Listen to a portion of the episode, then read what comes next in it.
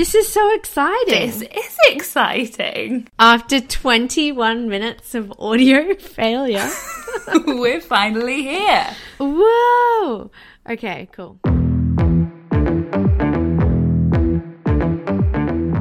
So, welcome to Three Wheeling. I was like, what did we decide to call ourselves again? Mo- just Three wheeling. mere Yes. moments ago. mere moments ago when we had that detailed text message conversation. We've been talking about doing a podcast probably since the day we met. No, that's a lie. That's a blatant lie. I don't feel like that's. Com- is it though? Is that completely inaccurate? Because, well, you've been talking about making a podcast since the day that we met, and I have just been firmly clinging to your coattails since you suggested that, and then casually initially dropping in. Ah, I think that's a great idea, and I would be Yes. interested. And then basically harassing you until we've finally come to where we are now, sitting here I and w- recording. um, I don't dispute any. I I, I take umbrage with the like tone of the history that you're painting, but I was more being specific about like I think we met at a wedding two years ago, and we haven't been planning the podcast since then. But uh, yeah, That is true, and I was forgetting that in my story. Yes, but um, I do think since we met a couple of months ago when you were here in Melbourne, um, definitely podcasting has been top of the list. So, what are we going to do? What are we going to talk about? Why are we starting the podcast? We are starting this podcast because we feel that people in our age bracket need a little need a little chat, need a little check in about I don't know how how would you describe it? I feel you know the cultural things that we're looking at and thinking about, but also I think a key thing that we really want to get into is the idea and importance of making friends in our 30s and what that's what that's like and how important it is. Absolutely. I was going to say, I think for me, it's a two prong approach.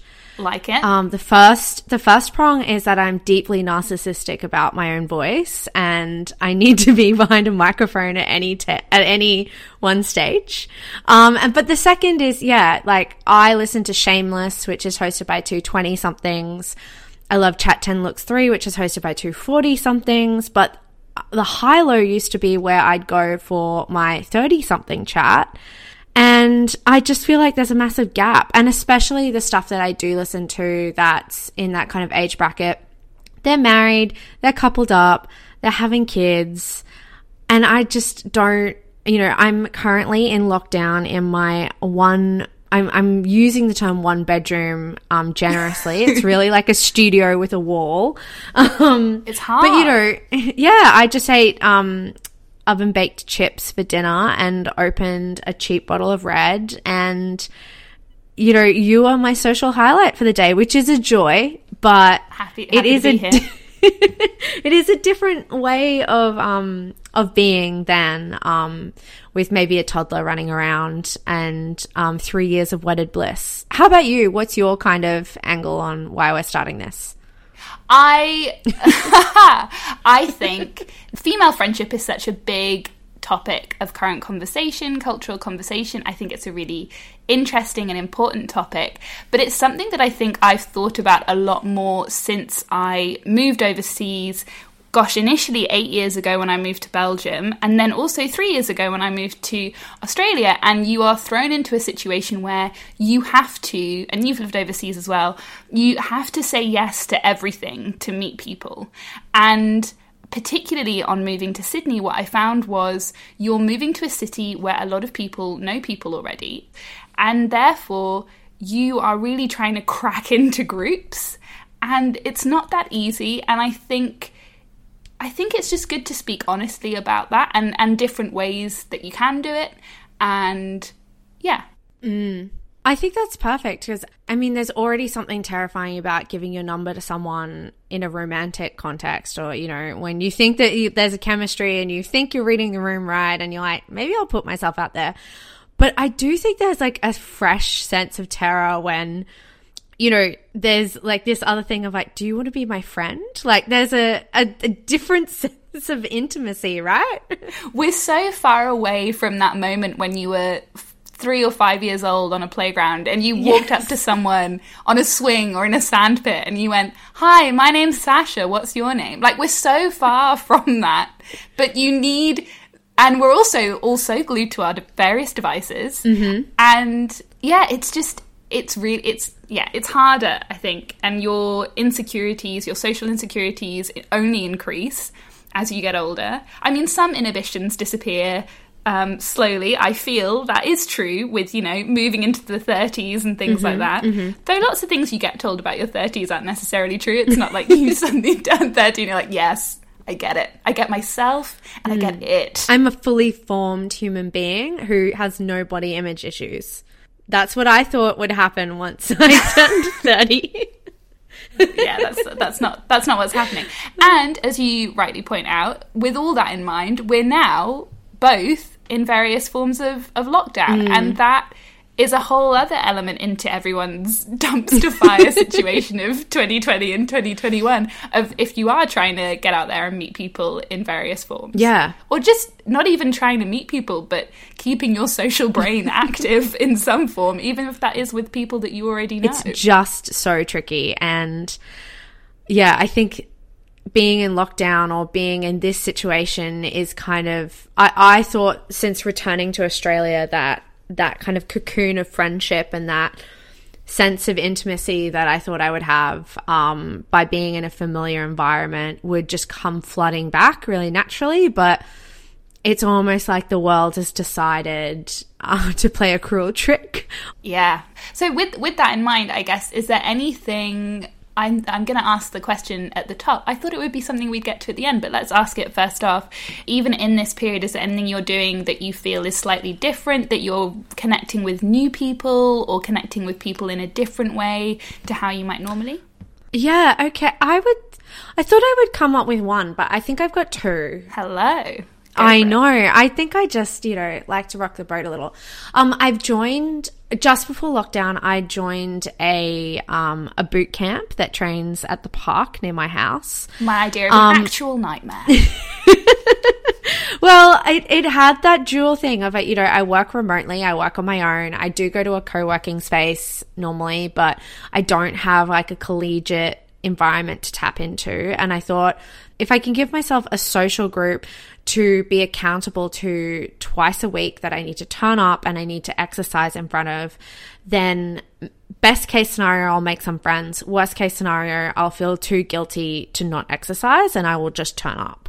So I would say that um, I initially joined just like for my fitness, but in lockdown, we've kept going over Zoom. And Oh, wow. some days it's been, yeah. And A, Zoom workouts are really hard because there's no like setting up the cones around the tree or something. Like there's no like natural break when my trainer's like, oh, just talk amongst yourselves.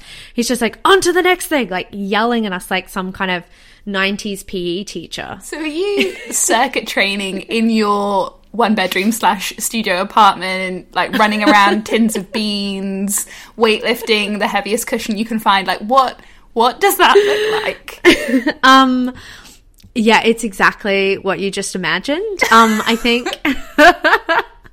my favorite is when he's like, if you've got space, just go on the diagonal, but if you don't, just on the spot. And I am always on the spot. Is it being rubbed in your face at all by uh, other people in the boot camp in some sort of glass box grand design situation with three golden retrievers running around near the camera or That is such a good question. No one has come on screen yet with a house that's made me truly jealous. Some people do have gardens, which has made me go like, oh, I wish I had like a really nice backyard to just go out and my kingdom for a garden. yeah. But I've got to say, I've had the opposite feeling where we've been working out and like some small toddler has just wandered across the screen and been like, Mom, can I have a chocolate bar? And like their poor mother who's like in the middle of doing, you know, burpees or um, some kind of hideous exercise regime is, or, or even worse, they've been like, can you open it for me or something? And she's just like, I've just got to stop and you know, like look after little Johnny. And I'm going, yeah, that, I mean, I'm glad that's not my life right now. I yeah feel like okay. So I am not single and I'm managing to isolate with my partner. Managing just about. Oh, just rub it in my face. This is, okay, so there's the isolation of being single in lockdown, and then there's the mm. other extreme, which is an entire family at home the entire time, working out, working, yeah. schooling, baby care at home all of the time. And I mm. am aware that I have none of the responsibilities, but I just have a bit of company. Yeah, it's it's probably the e- we're, we're both aware that it's the easiest lockdown situation that I think you could probably have. Um, and for that, I'm endlessly grateful and also sorry. you know, at any other time, I would say I would be grumpy at you, but you're in Sydney, I'm in Melbourne. You are looking at a lot longer in that yeah. situation than me. So I think, you know, actually being in the perfect home environment is the best case scenario for a long lockdown because anything less, it's so stressful. So I am very happy for you. I'm saying that genuinely. I, I am I am appreciative of you of that. Thank you. And I you know, I will also just add that it requires, you know, a level of communication that I was not even aware existed to make that kind of thing work. And I'm not even saying that we're making this work, but, you know, every day it's one foot in front of the other. But yeah, thank you for saying that. I was conscious of spilling the beans on my lockdown situation. Um, I've got one more point and then I'm going to let you tell me your friendship point. And that is that every day I leave the house and I buy a coffee and there's a very friendly cafe. And so I think in like the extreme situations of a lockdown, I have talked to so many people in my elevator. I've talked to so many people in the queue at the coffee shop.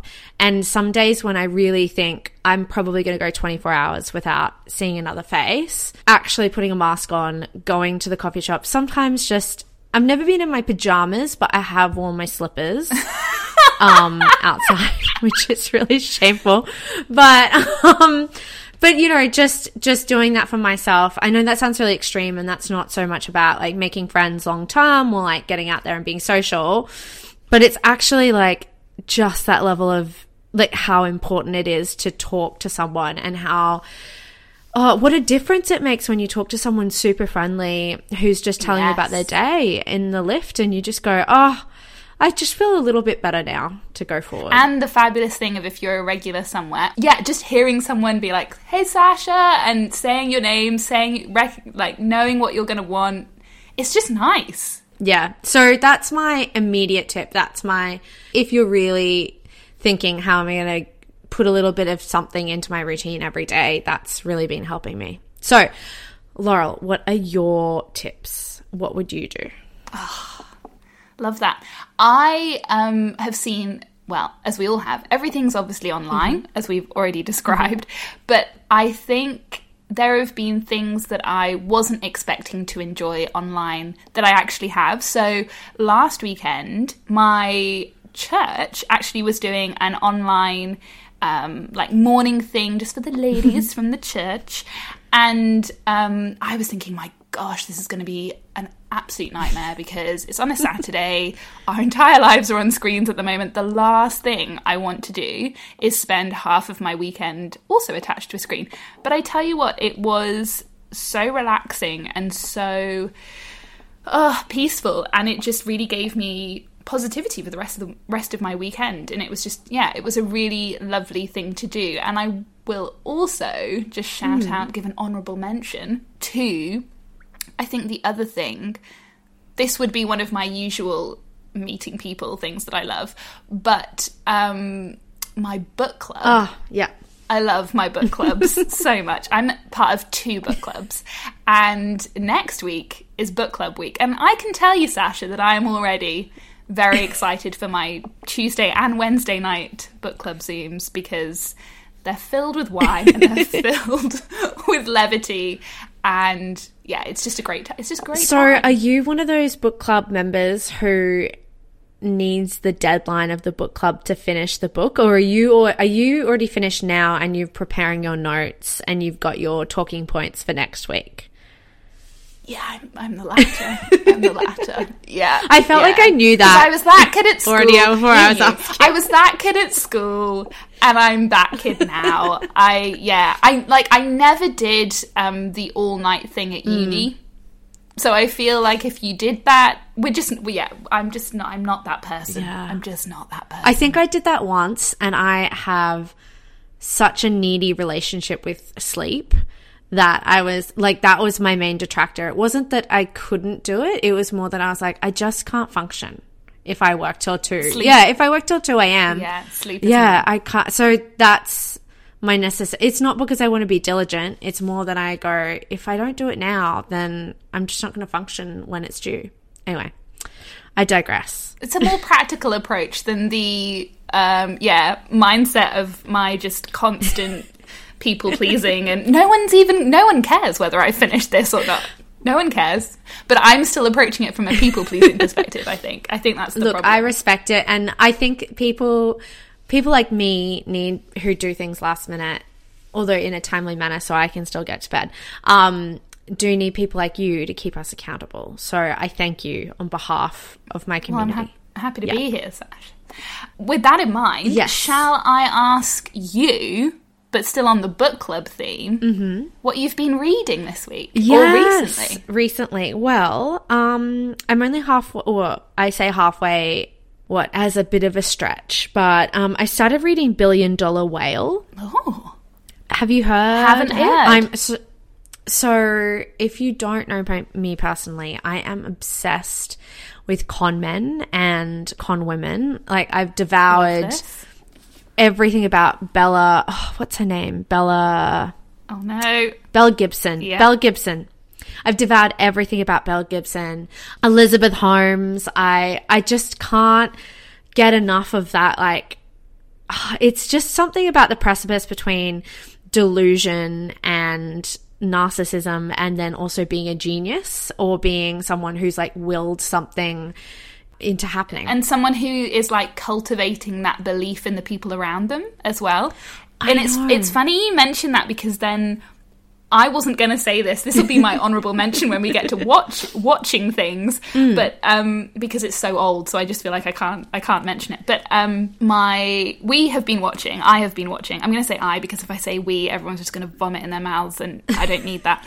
um, I have been watching for the first time Silicon Valley, and Ah. yes, and as someone who writes day to day quite regularly about uh, the tech world, it my gosh, yeah, it just it feels very real, and the idea of you know. As I say, getting people to believe in your ideas, whether they even exist or not, um, yeah, feels very real, even in that comedic um, sense. and, and it's also their relationship with risk and just being able to take uh, just risks that I think the regular person would would make that judgment and go that's not worth the consequence. And just something about these character traits that means that they they think like not doing it is yeah is worse than than doing it and failing. And and and I don't mean in the sense of like oh ask the cute guy out at the store like scale and and be potentially embarrassed. It's more like you know lose billions of dollars ruin people's lives like you know it's just this kind of uh, mind-boggling scale There's a gendered element to that, though, as well, usually, in terms of there's a stereotype that women tend to not take the same level of risks that men do, which I think is in part why the Elizabeth Holmes story perhaps fascinated people so much. A hundred percent. And I think that's also why I gravitate towards it because I think when you look at the WeWork um, CEO and his story, Oh, yeah, that's a good yeah, and just how closely that mirrors um, Elizabeth Holmes, and you know, just the difference between, and then Belle Gibson is another kind of angle of that where it's like, you know, I'm I'm I'm not a doctor and I don't have any medical training, so I'm I'm not at liberty to kind of like diagnose these things, but I just think there's such small steps between um, where we might traditionally just be like, oh, something's wrong with them versus like they're a visionary. And I mm. know in particular Elizabeth Holmes, you know, modeling herself on Steve Jobs. Yeah, And down to the black roll neck. yeah, and and the deep and the deep voice bit really gets me. But I've gone off topic because Billion Dollar Whale, I'm, I'm only a little bit of the way through it, but it's essentially a similar story of this. Hopefully, I'm going to remember everything correctly. This Malaysian born gentleman who went and studied at the top universities and used, leveraged his connections and his social his understanding of social circles and his understanding of people to become a real deal maker and wow. kind of did a you know a series of um, droplets almost as where like the first deal was quite small and quite moderate and he just leveraged one out after the other until it was co- almost like the mythology of who he was um, oh. was its own self that's like a hint of the a hint of the sort of ponzi scheme what's his name? Bernie uh, bernie madoff kind of thing. Yes. Yeah it's like this self-fulfilling and and this is what i find so interesting is that self-fulfilling prophecy between kind of believing in yourself and putting yourself out there and taking these risks and having them pay off and and the ethical um, repercussions of that. And it's i just find it like a really fascinating um, section of humanity to read about. So I'm, yeah, I'm just a little bit of the way through a billion dollar whale. So that's what I'm reading at the moment. So what are you reading at the moment? What am I reading? Well, for my top recommendation on reading, mm-hmm. because I also feel within this podcast, Sasha, I am going to have a heavy bent towards my reading picks and my watching picks are going to be slim okay that's just less my jam but i will throw something into the mix every time that we record i assure you so on Excellent. reading i'm going to pick my absolute favorite book of recent weeks and months and mm-hmm. that has to be a novel called still life by a oh. woman called sarah winman and she's written a few books. This is just her latest. It's a novel set uh, between London and Italy, Florence, really. Oh, yeah, yeah. Two excellent destinations. It's set uh, very shortly after the Second World War, which I know is a period that some people love and some people hate to read about, and I. respect your choices if it's something you hate to read about. Now, I was brought up by a woman obsessed with reading about this time period, and therefore I think via osmosis have absorbed this love of reading about sort of World War II fiction, um, mm-hmm. or reading World War II fiction, I should say. So, yes, and it follows the main character, who was a guy called Ulysses, who is honestly the nicest person I think I've ever read about in fiction. And he is in London, he was in Italy at the end of the Second World War, he saved someone's life and he is left a property in Florence. I feel like this isn't giving too much away. Life changes, mm-hmm. and it's mainly about, yes, life changing events, what constitutes family, like who we choose as our family. Mm. And there's also a really gorgeous link to A Room with a View. It's the most beautiful book, and it's written in this way that is so cinematic and it's so observation. It's more observational than it is dialogue driven or anything like that. So I feel mm. like when mm. you're reading it, you can feel or you can see the idea of like a camera sort of panning around and you can really picture the, the scenes in your mind and i just i loved it and there's also some great food references obviously because it's in italy for most of the story and books with food recently have just been such a thing for me so that is my top, top pick, Still Life by Sarah Winman. But I also took a two week break right at the beginning of lockdown. I happened to have a two week holiday booked. I was meant to go to New Zealand to see my aunt. It mm. didn't happen, obviously. Oh. I decided to use the time to begin the Wolf Hall trilogy by Hilary Mantel. Oh, that is sitting directly above me right now. And it has, I've carried it with me for two years and I haven't read it yet. Well, Sasha, hold back no longer. That now is the time because boy has it paid off. I am now, my friend, sitting with my hand upon the third volume. the mirror and the light. I heard the thump. I heard just the thump there it is. You, there it yeah. is. I won't drop the book on the desk because we'll probably lose a connection from the sound that it would make. it is phenomenal. And I am obviously it's phenomenal. It's won loads of prizes. You don't need me to tell you that. but I am obsessed with this character of Thomas Cromwell, and I will be devastated when he is no longer in my life. I, his mind is biz- it's bizarre and fascinating and so manipulative and so ugh I, I couldn't go on about it enough and it would take up too much time but suffice to say she deserved all the prizes that she got i can tell you that now So you're wondering, I'm going, yes, I know I'm like three or four years late to the party, but Hilary, well done. yeah Good well job. done. Well done hills I also award you prizes. Um, I wanted to ask a question about what's his name? Ulysses? Is that what you said in Still Life? yeah yeah Yeah. Does it annoy you when characters are kind of wholesomely wonderful in novels? Because I think sometimes it sets like an unfair. I, I, I don't know. I find that a little off-putting as as a reader.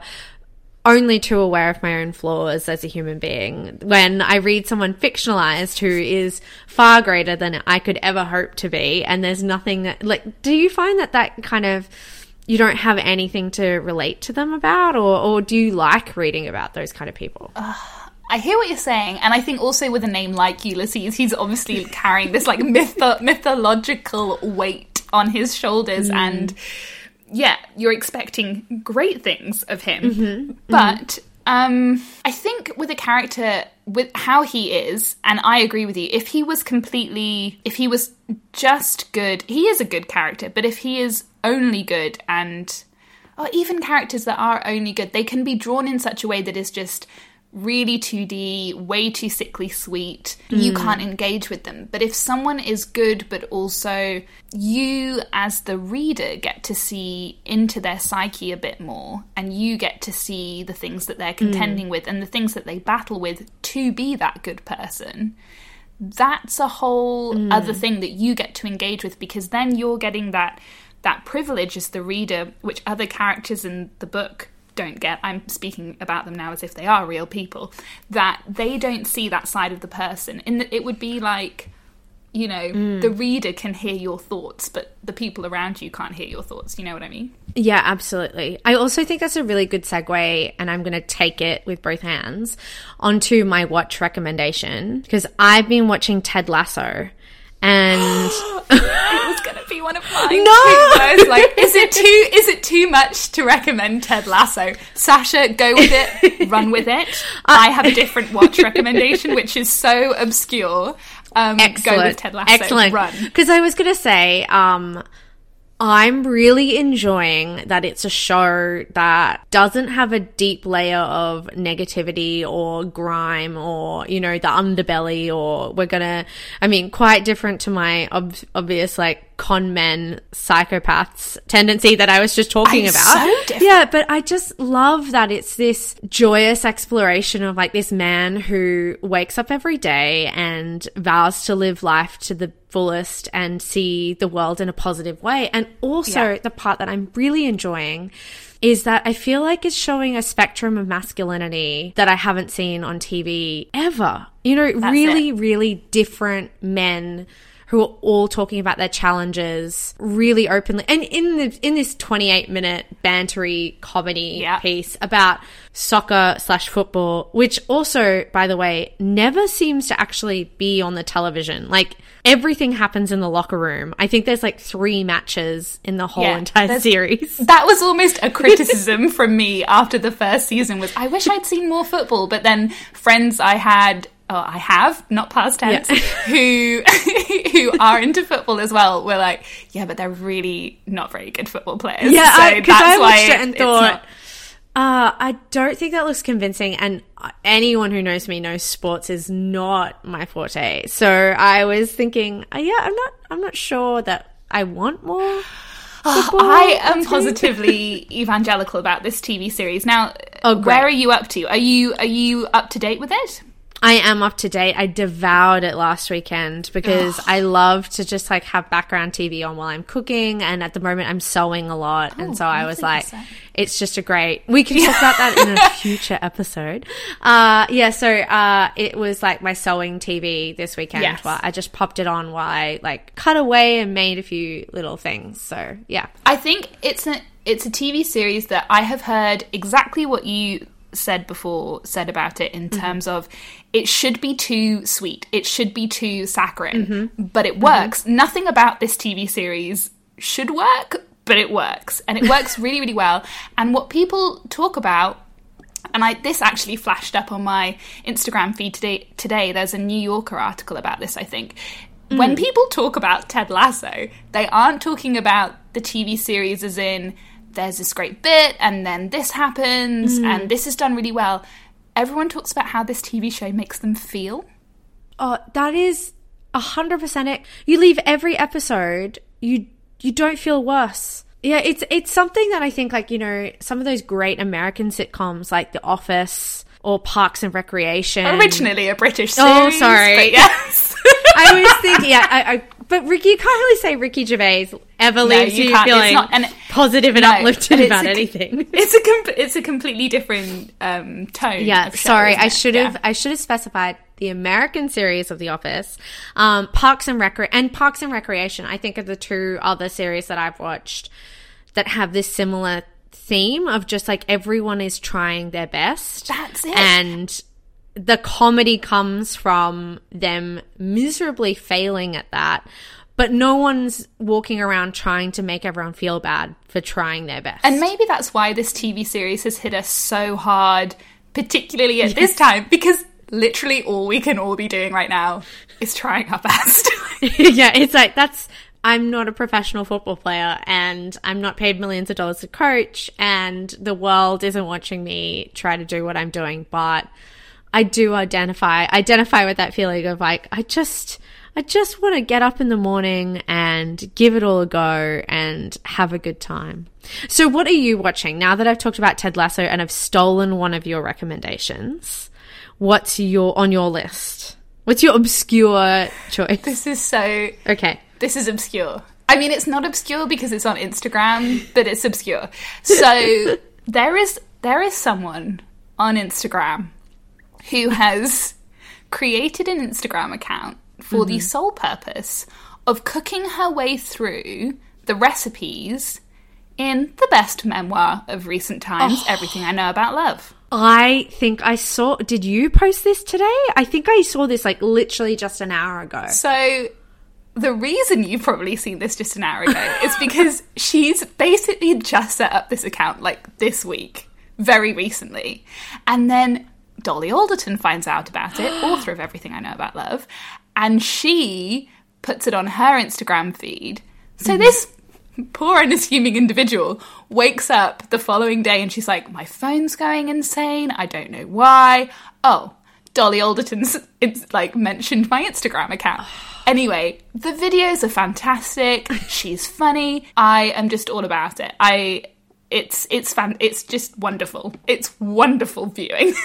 Oh, I am. I am definitely going to go subscribe and watch it. You know, I read about that this week. Yeah, today, as I said, probably from Dolly's um, Instagram, and I thought, what a brilliant lockdown like activity. I should do that because from Yeah. memory, all the recipes are like cheesy, like mac and cheese and lasagnas and you know things that I do want to be eating in lockdown. Exactly. So the first thing that she's made is the hangover mac and cheese, which is what you've just mentioned. And the second thing she made was the seducer's sole meunière, Oh no, I, is like a lemon. it sounds French. Yeah. and I'm not very good at French. and. I'm not going to. Yeah, yeah. anyway, that's what she made. buy the book and they'll be in there, or watch the Instagram and we'll see it. That is a great suggestion. it's you know four minutes of your life, and it'll cheer you up, no end, if you need to. and give you some good cooking ideas. Okay, so that's what you're watching. What are you listening to? Okay, I feel that I listen to things. I am constantly listening to things, by the way, as well. I am hmm. constantly podcasting, constantly listening to mm-hmm. various music radios on my Spotify or whatever. So, but I listened most recently and absolutely loved an episode of. And I'm kind of doing this for you as well, Sasha. The cla- the classical oh. fix show on BBC Three. Yes. Mm-hmm, and mm-hmm. the episode that I was listening to was, I think, actually recorded for International Women's Day. And you'll know where I'm going with this, I think. But it was with the, she's the initial host, isn't it? Clemmie, Clemmie Burton Hill. Yes. And she, yeah, so she interviews or it's not really an interview, is it? But in this episode, she is with the wonderful Elizabeth Day. Oh. And the format of this show is that she creates a playlist of classical music for her guest. Mm-hmm. The guest goes away and listens to it, and then they come back and they make their way track by track through the playlist and discuss it and how it made the person, in this case Elizabeth Day, feel. And it's just lovely, and I love it because Elizabeth Day admits, and I am, not someone who knows anything about classical music. You, Sasha, are an incredibly knowledgeable person about classical music, which is a, a, reason why I wanted to bring it up. But these two women are also great friends, and uh, yeah, Clemmie Burton Hill had this horrific um, brain bleed, I think it was, and I think it was last year, and she lost like all of her speech. Her she she had yeah. she had to learn how to speak again, and this is her first record since. It's incredibly emotional, but there's also just such beautiful music and beautiful discussion of music. And the thing I wanted to ask you about it actually was one of the things, one of the tracks that she puts in the playlist for Elizabeth mm. is a Max Richter track. Yes. And yes, right. So I, as who I complete... adore. okay, okay, good. So yeah. this was going to be my question to you because I, as someone who is very has such basic classical music, basically non-existent classical music knowledge. So I'm coming from the, you know, play me some Ludovic. I'm not even going to say his name right, but I some Einaudi piano. Yeah, yeah. just put it on in the background. Let me write an essay when I'm at university. That was my first, you know, that's my approach. Max Richter's like recomposed Four Seasons. I adore, mm. but I recognise so overplayed. And this is what Elizabeth Day said on the mm. podcast. She was like, he's so overplayed that do people in the know actually like him or is he just now for people like me? But you say you like him, Sasha. Tell me, tell, ex- talk to yeah, me about but I'm not.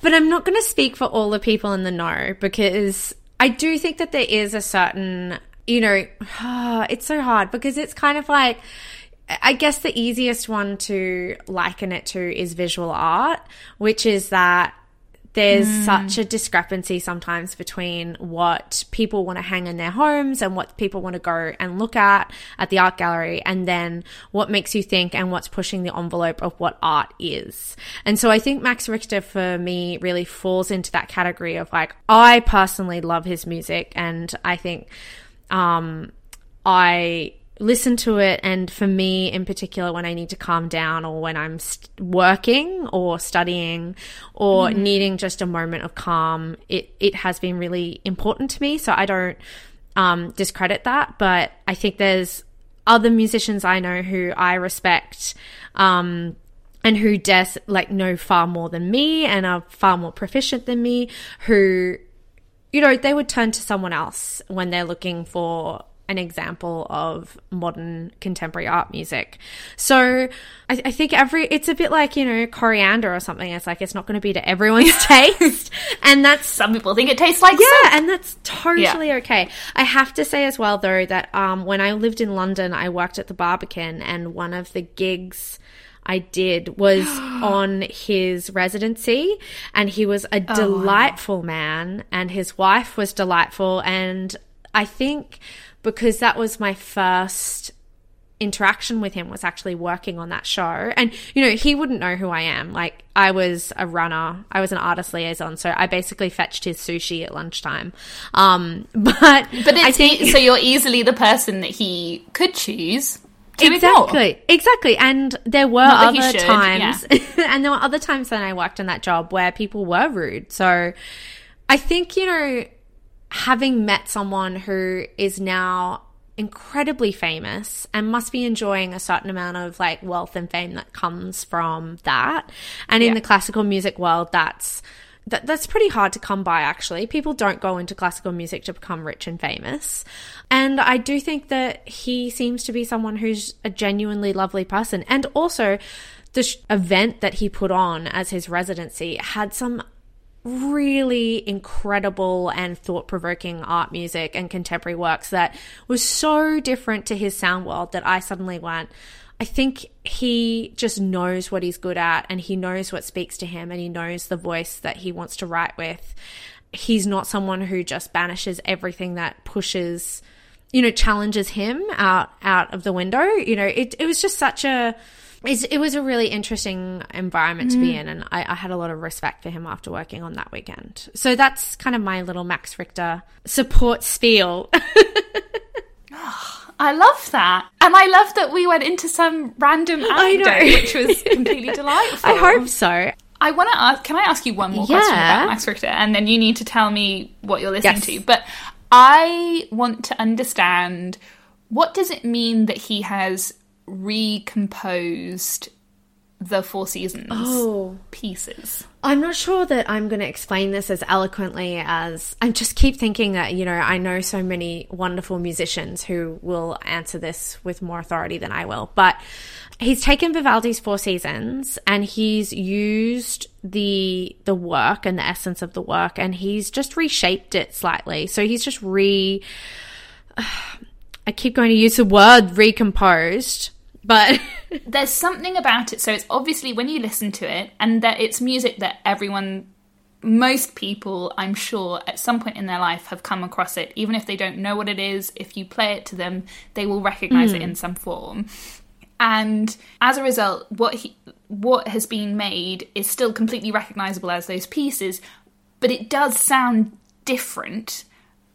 Yeah. Yeah, okay. Actually now you've you've prompted me in the right direction because um I was going to say what he's done is he's taken the works and he's just reframed them slightly. So it's a bit like taking, you know, a really famous artwork and just changing the frame and then that changes your perception of the work. Like if you change a photo frame from a gold outline to a red outline, it's going to pick up different colors Yeah. in the work itself.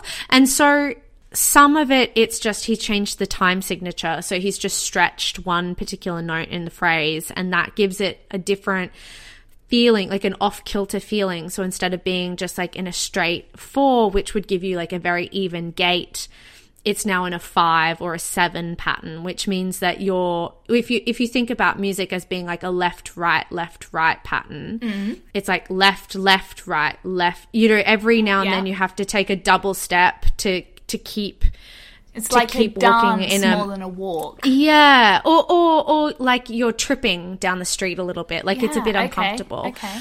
And then in other pe- other movements, I know like all he's done is add like a drone to it. So he's just like instead of letting the piece kind of travel through all these different harmonics, he's like centering it in this um he he's just like constantly reminding you that it's not really going anywhere and it's going to come back to this central force. Now I'm I'm just bringing those things up because they're actually like very simple ideas, but I've heard other attempts by different composers to do a similar thing with other well-known works and they just haven't been as successful. So I do think it's a bit like I know I keep going down this artistic path, but it's like the Rothkos where it's like all he's done is paint a canvas red and different shades of red. Yeah.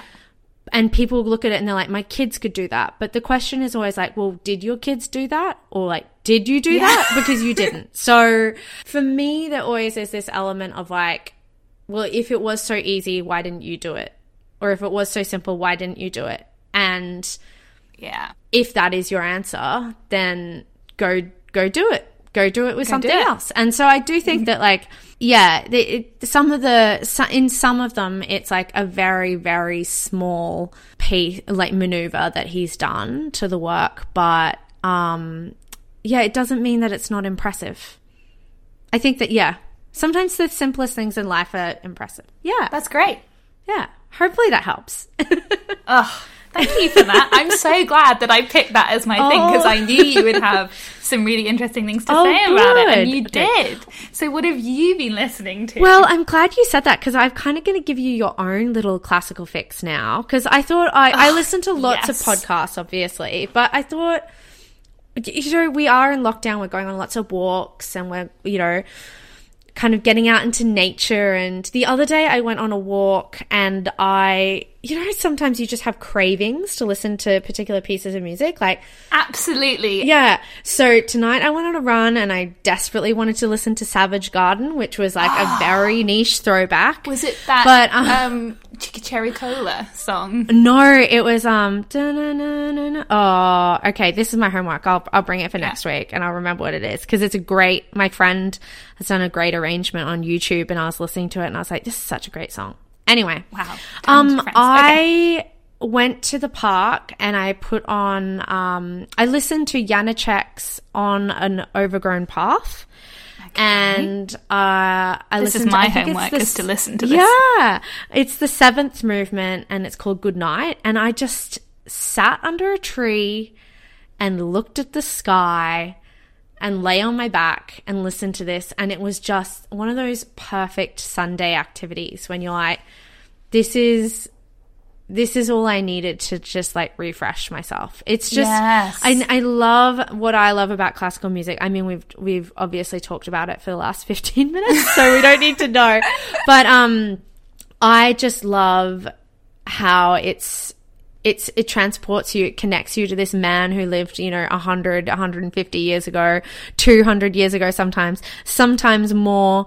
Um, and these thoughts came out of his brain and were written down on a little piece of paper. Sometimes there's women, though, so I am generalizing, but like, Yeah. obviously most of the canon is written by men.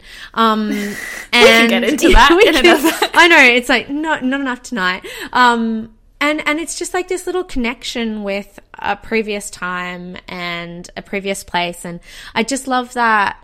Um, for me, it's And like he would mus- have never Yeah. been writing that, thinking that someone this far into the future would be connecting it. That that would just it boggles the mind. blow his mind. Yeah, in the Boggles the 21st century, I would have a little tiny computer that lived in my pocket that sent noise to the tiny little plastic things I put in my ears that would play his music to me. I think I it's love like stuff like this. It makes me get oh. very woo woo, and I'm into it. And also, your thing about staring at the stars. My goodness, at a difficult time like this, if you can go and sit in an open space anywhere and stare up, and even find a couple, a couple of stars in the sky to look at, I'm, I'm there for it.